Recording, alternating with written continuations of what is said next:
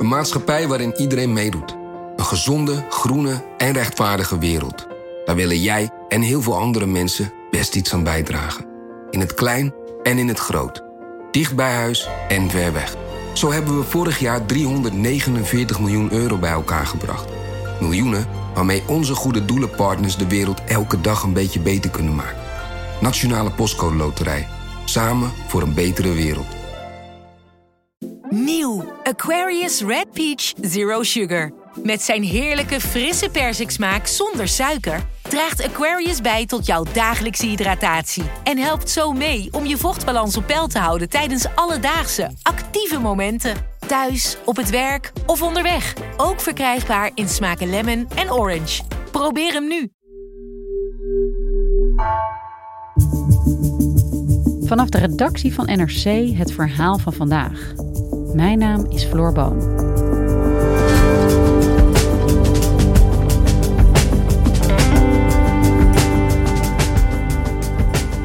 Nadat een Nederlands bombardement zeker 85 burgers doodde in de Iraakse stad Hawija, trok het kabinet ruim 4 miljoen euro uit voor compensatieprojecten.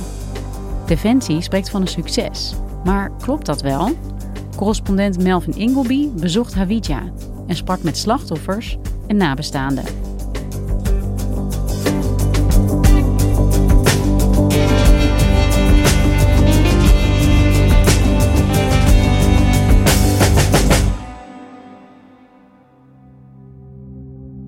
أطفال أطفال كلهم أطفال شنو ذنبهم هاي أطفال يعني بريع شبابهم راحوا ما شافوا من الدنيا أي شيء Ik sta hier in het Iraakse stadje Hawija op de begraafplaats. En naast me staat Abdallah Rashid Salah.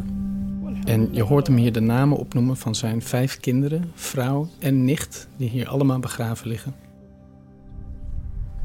هذا رشيد محمود آمال يمامة خميسة ولد إبراهيم استشهدوا Eigenlijk viel het nauwelijks grafstenen te noemen. Het waren kleine stenen met soms een naam, maar geen datum. Voor Abdallah maakt het ook niet zoveel uit, want de datum waarop zijn leven compleet overhoop gegooid werd, zal hij nooit vergeten. Dat was de nacht van 2 op 3 juni 2015.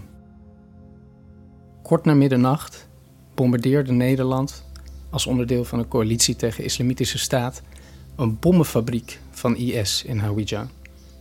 En het huis van Abdallah stond op 250 meter afstand. Het zorgde voor een enorme explosie die ook de honderden burgers raakte die in de omgeving van die fabriek wonen. En in totaal zijn er maar zeker 85 mensen om het leven gekomen. En onder die slachtoffers waren dus de zeven familieleden van Abdallah. En de tolk die met ons mee was, vertelt welke verschrikkelijke dingen Abdallah die nacht gezien heeft. It was like an Hir- Hiroshima bomb. I saw my children are killed in front of me. Amal, uh, she was like uh, her, her her head was blown up, and Yamama, her daughter, she was cut in half. Her daughter, older daughter, and his uh, head. Ja, jeetje, Melvin, wat een indringend verhaal vertel jij hier. Waarom was je daar, op die begraafplaats? Ik was daar met mijn collega Kees Versteeg. En hij was degene die samen met de NOS en onze oud-collega Jannie Schipper het onderzoek heeft gedaan naar het bombardement op Hawija. Zij hebben in 2019 onthuld dat dat bombardement in 2015 heeft plaatsgevonden. En dat het kabinet dus jarenlang informatie daarover heeft achtergehouden. Kees belde me op en zei: Ik wil naar Hawija. En als correspondent hier in de regio leek het mij goed om mee te gaan. Want ik, ben vaak in Irak geweest en ik was natuurlijk ook heel erg benieuwd wat we daar zouden aantreffen. De directe aanleiding voor dat bezoek was dat uh, Defensie eind vorig jaar had aangegeven dat door Nederland ondersteunde wederopbouwprojecten in de afrondende fase waren. En dat dat goed leek te gaan. Dus wij waren heel erg benieuwd, klopt dat ook? Wat is er van die projecten voor de gemeenschap in Hawija terechtgekomen? Ja, dat klinkt goed als Defensie zegt dat hulp en projecten succesvol zijn geweest. Zag je dat ook bij deze man die je daar sprak, bij Abdallah? Is hij geholpen door Nederland? Nou, Abdallah die zegt in ieder geval dat hij niks aan de Nederlandse hulp uh, gehad heeft. En zijn woede die zagen we eigenlijk overal in Hawija. We kwamen daar aan op het gemeentehuis. En de burgemeester had daar meer dan twintig slachtoffers en nabestaanden uitgenodigd in een klein kamertje. We kwamen daar binnen en ze keken ons heel indringend aan. We zitten in een kamer vol nabestaanden van de slachtoffers. En iedereen schudt met zijn hoofd op het moment dat het onderwerp van het Nederlandse geld aan bod komt. We hebben niks gekregen, zeggen ze allemaal.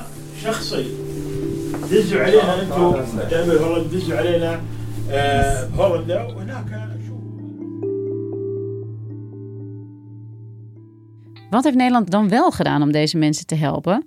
Nou, Nederland heeft ervoor gekozen om niet de individuen, maar de gemeenschap te compenseren. Dus eind 2020 trok het kabinet ruim 4 miljoen euro uit voor een aantal wederopbouwprojecten. Die werden uitgevoerd door de VN, door twee organisaties, het IOM en de UNDP. En zij zijn in Hawija aan de slag gegaan met het aanleggen van een nieuw elektriciteitsnetwerk, het herstel van winkels, uh, landbouwprojecten, het uh, investeren in werkgelegenheid, dat soort projecten.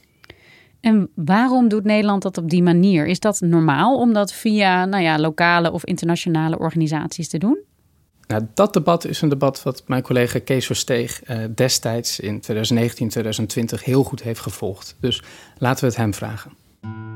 Den Haag zat eigenlijk enorm met de kwestie in zijn maag destijds dat had te maken met het feit dat iedereen zich eh, door het nieuws hierover eh, overvallen uh, voelde. Het was niet via een keurige Kamerbrief of een persconferentie tot het parlement gekomen, maar het was onthuld door NRC en NOS. En veel mensen voelden zich daardoor overvallen en hadden het gevoel van hé, hey, hier is een soort van doofpot en hier wordt leed dat Nederland mensen heeft aangedaan daar weggestopt. We moeten daar iets voor gaan doen. Nou, daarover ontspond zich een vrij vinnig uh, debat in 2020. En dan zag je aan de ene kant zag je dat de, de linker oppositiepartijen aan de linkerkant, partijen als SP, PvdA, GroenLinks, uh, heel erg opkwamen voor de, wat ze noemden de individuele compensatie. Dus nabestaande slachtoffers individueel compenseren voor, voor hun zorgkosten, voor vernietigde huizen.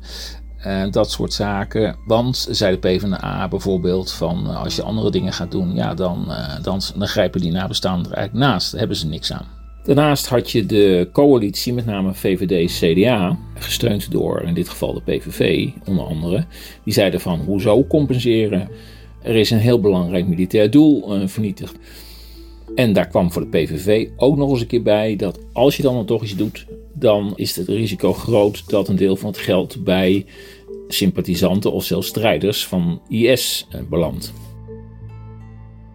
Wat het kabinet uiteindelijk deed, was een gebaar maken op vrijwillige basis. Uh, wat werd benadrukt, met name door uh, minister Bijleveld toen, was dat het om een vrijwillig gebaar uh, ging. Een eenmalig gebaar dus niet gedwongen door het uh, geldend recht.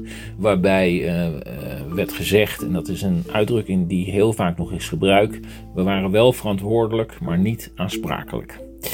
Dus er was bewust voor gekozen om geen individuele compensatie te gaan uitkeren aan de slachtoffers en de nabestaanden. In 2020 werd bekend dat 4,4 miljoen euro ter beschikking werd gesteld voor een programma dat twee organisaties van de Verenigde Naties moesten gaan uitvoeren. Dit is dus wat Nederland heeft besloten: 4 miljoen euro om te investeren in Hawija. Ja, waar is die 4 miljoen euro heen gegaan? Wat hebben jullie daarvan kunnen zien? Nou, we hebben een dag doorgebracht in Hawija. We zijn natuurlijk naar de plek van de luchtaanval geweest, naar het industrieterrein daaromheen. Daar hebben we inderdaad gezien dat er bijvoorbeeld een nieuw elektriciteitsnetwerk is, uh, dat er wat winkels uh, zijn hersteld. Maar je ziet dat lang niet alle winkels hersteld zijn. Er ligt nog veel puin, het gebied ziet er verwaarloosd uit en er is heel veel armoede. Dus het was een beetje een dubbel beeld. Nou, het beeld wat Defensie geeft van een groot succes, dat is in ieder geval niet hoe de mensen in Hawija het hebben ervaren. We begonnen de dag op het gemeentehuis in een gesprek met de burgemeester en die was razend. Die zei: We hebben heel erg weinig aan deze projecten. Hij zei: Er is van alles beloofd, maar er is maar heel weinig van terechtgekomen. Dus bijvoorbeeld is er veel minder puin geruimd dan hij had verwacht. Er was gesproken over ontmijningsactiviteiten, daar is niks van terechtgekomen, zegt hij. De landbouwprojecten die zijn beloofd, die stelden heel weinig voor. Eigenlijk het enige waar hij een beetje over te spreken was, dat was dat nieuwe elektriciteitsnetwerk. En hij zegt, de reden dat heel veel van die projecten zo slecht zijn uitgevoerd, dat is corruptie. Hij zegt, wij kennen deze organisaties, wij hebben al jaren slechte ervaringen met ze. Ik heb daar Nederland ook voor gewaarschuwd, maar ze hebben niet geluisterd. En nu probeer ik weer opnieuw eindeloos bij ze aan te dringen. Dat ze de begrotingen sturen, dat ze laten zien waar ze het geld aan hebben uitgegeven. En dat doen ze niet. Ja, het is best wel stevig hè, wat deze burgemeester hier zegt. En hij woont er. En Defensie zegt iets heel anders. Hoe komt Defensie er dan bij dat het een succes is allemaal? Nou, Defensie die baseert zich op de eindrapportages van het IOM en de UNDP. Dus de organisaties die gecontroleerd zouden moeten worden, die rapporteren over de successen van hun eigen projecten. En als je die rapportages erop naslaat, ja, dan vallen ook wel een aantal zaken op. Zo valt het op dat het IOM praat heel veel over het identificeren van projecten, maar geeft veel minder details over de concrete uitvoering. En nog veel belangrijker, de eindrapportages bevatten geen financiële verantwoording. De UNDP geeft enkel een heel erg kort tabelletje waarin het zegt, nou, de kosten zijn verdeeld onder aanleg, installatie van elektrisch materiaal, reiskosten en managementskosten. Dat is het dan. En het IOM, dat twee keer zoveel geld heeft ontvangen, 3 miljoen euro, die geeft helemaal geen details over hoe ze dat geld hebben uitgegeven. En natuurlijk hebben wij die VN-organisaties om opheldering gevraagd, maar ze geven geen antwoord. En Defensie zegt dat beide organisaties gehouden zijn aan afspraken over financiële verantwoording, maar dat het IOM vanwege interne regelgeving niet meer details kon geven. Defensie zegt daar wel over te beschikken, maar het is onduidelijk wat er precies mee bedoeld wordt. Of er inderdaad echt een gedetailleerde financiële verantwoording is. En in ieder geval is die niet openbaar. En hoe zit het met die corruptie waar de burgemeester het over heeft? Nou, corruptieaantijgingen vallen natuurlijk heel moeilijk hard te krijgen. Hè? We hebben er wel ook andere mensen naar gevraagd. Bijvoorbeeld uh, vredesorganisatie PAX. Uh, we hebben gesproken met Saba Azim. Zij werkt al 13 jaar in de ontwikkelingssector, waarvan 7 jaar in Irak. Ze heeft anderhalf jaar veldwerk gedaan in Hawija. En zij zegt ook, er zijn heel veel verhalen die er rond te doen over corruptie in die gemeenschap. En het is helaas ook de realiteit van de hulpsector. Zeker, zegt ze, bij de VN. Want dat zijn molochen van organisaties natuurlijk... met heel veel bureaucraten en paperpushers, zoals ze dat noemden. Die hebben exorbitante salarissen. Uh, ze zijn nauw vervlochten in de Iraakse politieke elite. Dus dat opent wel de deur naar heel veel corrupte belangen. Dus hoewel die burgemeester niet echt harde, harde bewijzen heeft kunnen leveren, want hij krijgt die begrotingen ook niet, zegt uh, onder andere Pax dat die aantijgingen uh, wel geloofwaardig zijn. Maar als zo duidelijk is dat er veel corruptie is, ook binnen de VN, waarom kiest Nederland er dan voor om met die VN samen te werken? Ja, dat is de vraag. Er waren veertien organisaties in Hawija die in aanmerking kwamen voor deze projecten. En zo'n Saba Azim van Pax die zegt... je kan veel beter met de kleinschalige organisaties werken... en directer met de gemeenschap werken. Want zo zorg je ervoor dat hun behoeften veel meer centraal staan... dat ze worden betrokken bij de besluitvorming... en dat het geld beter terechtkomt. En nu lag die besluitvorming heel erg bij de gouverneur van Kirkuk en in Bagdad... en hebben de mensen in Hawija heel erg het gevoel... dat die projecten een soort overheidsprojecten zijn algemene VN-projecten. En daar staat bijvoorbeeld ook op de borden van die VN-projecten staat soms het logo van Nederland, maar in de Arabische tekst weer niet dat Nederland het gefinancierd heeft en al helemaal niet waarom. En daarmee vervalt dus helemaal het element van erkenning van gedaan leed, wat juist heel erg belangrijk is in het Iraakse begrip van compensatie. Want in Irak heb je een traditie dat je bloedgeld betaalt. Als je iemand doodt, dan ga je op bezoek bij de nabestaanden. Dan bied je je excuses aan, dan kijk je hen in de ogen, dan drink je samen thee en dan bied je een schadevergoeding aan. En dat is hier dus totaal niet gebeurd. Ja, ze hebben, als je het zo vertelt, weinig oog voor ja, de lokale culturele gebruiken van mensen. En je zegt dat de projecten heel algemeen zijn. Wat zouden ze daar echt nodig hebben? Waar zijn mensen het meest bij gebaat? Nou, mensen hebben natuurlijk heel veel individuele schade geleden ze zijn hun huizen kwijt, ze zijn gewond geraakt. Heel veel mensen zijn arbeidsongeschikt geraakt. Ze hebben medische klachten, ze hebben psychische klachten. En met name die medische zorgen zijn echt enorm. En dan valt het heel erg op dat die VN-projecten geen enkele medische component bevatten. Zo zegt Abdallah, ik heb hartproblemen opgelopen vanwege de druk van de explosie. En ik moet nu geopereerd worden. En acht jaar later heb ik die operatie nog steeds niet gehad, want ik kan het niet betalen. En ik sprak ook met uh, Fahima, een uh, wat oudere vrouw. Zij verloor een van haar dochters in het bombardement. Ze moest haar huis zelf opnieuw opbouwen. Een andere dochter van haar die heeft kanker opgelopen. En de dokter zegt eh, volgens Fahima dat het komt door de giftige stoffen die zijn vrijgekomen bij het bombardement. En Fahima heeft ook het geld niet om de operatie en behandeling van haar dochter te betalen. ما They cannot buy her medicine, and now she need a, a surgery in Baghdad, and they ask for 10 million dinars, and I don't have it. Uh, I, I have to sell my house for it. But if I sell my house, where I will stay? En daardoor is die dochter heel erg depressief geworden, zegt ze. En heeft ze al een paar keer geprobeerd om zelfmoord te plegen. Me and uh, my husband, we catch her that she was about to put the fuel on herself, uh, burn herself, and once uh, her brother catch her, she was like uh, trying to uh, eat a lot of pills. En toen ik vroeg, hoe gaat het nou met jou? Toen begon ze te huilen. En ze zei, ik ben moe. Ik weet niet wat ik moet doen. Het enige wat ik vraag is geld voor de dokter van mijn dochter. والله العظيم بس قلت لك تضخم والله شاهد ما يعني دكتور يريد الله كريم En toen kwam haar zoon naast haar staan en die zei... waarom maken jullie dit zo ingewikkeld? Waarom gaan jullie via die VN-organisaties? Neem het nou van mij aan als een Irakees. De enige manier om ons te compenseren... is door hier als Nederland zelf hierheen te komen... en ons schadevergoedingen aan te bieden.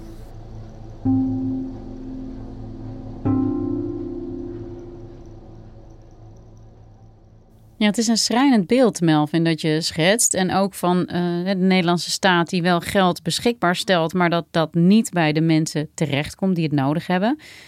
Was hier eigenlijk een mogelijkheid geweest voor Nederland om wel echt individueel te compenseren? Ja, ik denk het wel. Uh, ook bijvoorbeeld in Afghanistan heeft Nederland uh, directe schadevergoedingen uitbetaald aan slachtoffers van operaties. En ook daar was niet per se sprake van aansprakelijkheid, maar het kan wel. Lange tijd was het argument van Defensie: we kunnen niet ter plaatse gaan. Nou, dat kan nu ook. De veiligheidssituatie is verbeterd. Bovendien zijn er al lijsten opgesteld van slachtoffers. Er is met heel veel nabestaanden gesproken door NGO's als PAX. En IS heeft die stad natuurlijk al lang niet meer onder controle. En de vrees die vooral op rechts klinkt, dat dat geld bij IS-sympathisanten zou belanden, die lijkt mij echt heel erg overtrokken. De Iraakse veiligheidsdiensten kunnen mensen die in aanmerking komen doorlichten. En bovendien, zegt bijvoorbeeld Pax, is het risico van niet betalen nog veel groter. Want daarmee creëer je dus heel veel anti-westerse gevoelens en schep je juist een voedingsbodem voor extremisme. Dus ik denk dat het kan. En ik denk ook dat als het kabinet ruim 4 miljoen euro uittrekt hiervoor, en als alle slachtoffers zeggen dat we daar nauwelijks iets aan gehad hebben, dan denk ik dat er iets is misgegaan. En hoe gaat het nu verder? Nou, minister Bijleveld van Defensie die heeft in 2020 aangegeven dat als Nederlands overheidspersoneel ter plaatse kan komen, dat er een herafwegingsmoment komt om te kijken of er toch individuele schadevergoedingen kunnen worden uitbetaald. Inmiddels is Nederlands overheidspersoneel ter plaatse geweest. Dus is de vraag of dat herafwegingsmoment er ook gaat komen. Maar de slachtoffers die gaan niet op zo'n herafwegingsmoment wachten. Veel van hen zijn namelijk een juridische procedure begonnen. Zo is er 22 september een rechtszaak van nabestaanden en slachtoffers die de Nederlandse staat hebben aangeklaagd. En die zeggen wij eisen een schadevergoeding. Dus dat gaat ook heel erg spannend worden. Of de rechter bepaalt of zij gelijk hebben. En een van de mensen die die procedures is begonnen, dat is Abdallah. En wat is zijn hoop, of in ieder geval verwachting, dat deze rechtszaak gaat opleveren? Hij hoopt natuurlijk dat dit eindelijk iets zal opleveren. Want hij zegt: Ik ben hier al acht jaar mee bezig. Ik ben voortdurend verdrietig. Ik heb alles verloren. Ik kan nauwelijks rondkomen. En nu ben ik ook nog eens de hele tijd bezig met de Nederlandse staat achterna te zitten. They should come to us and compensate or we apology or this. We shouldn't run after this case. They should come to us. En hij zegt: Ik draag geen haat in me. Ik haat Nederland niet. Maar dit is gewoon onrechtvaardig. Every war that happens between governments, the civilians and the people pay the price. Dus Abdallah die wil eigenlijk maar twee dingen: excuses en compensatie, zodat hij verder kan met zijn leven.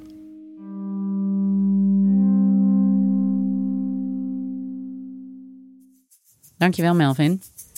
Graag gedaan.